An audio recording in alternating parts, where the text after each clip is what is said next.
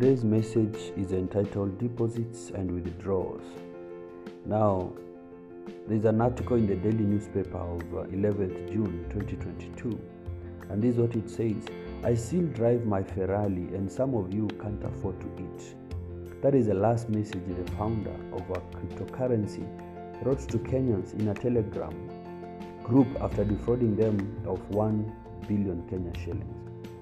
Now, this is a serious crime, and I think adequate measures should be put in place to protect people from such occurrences. Now, God is not unfair, unjust, or a fraudster. Whatever you deposit in Him, you are assured of your returns and can make withdrawals anytime. In Proverbs chapter 3, verse 10, it says, So that your barns will be filled with plenty. Now, whatever you want multiplied, give it to God first. Whether it's money, health, family, and every other thing, God will multiply it, and you can withdraw whenever you have a need for the same.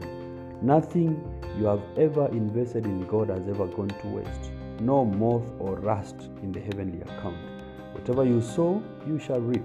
Seed time and harvest time shall never cease. Think for a moment every monetary investment you have ever committed to the work of God is still valid.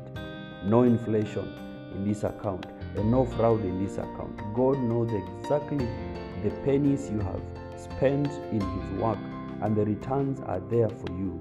Your barns will be filled with plenty.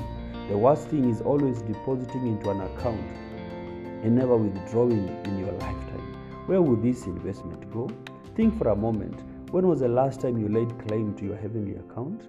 For every tithe, there are windows from heaven account. And for all the offering, there is an equal measure pressed down, shaken together, and running over. You should aim to operate these two accounts the windows open account and the good measure pressed down account. The message today is you should also learn to withdraw from these two accounts. How is your statement reading today?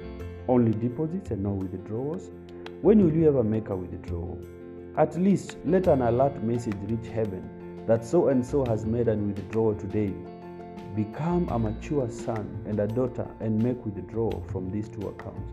Now, if you don't have these accounts, or if you have not been depositing, it's never too late.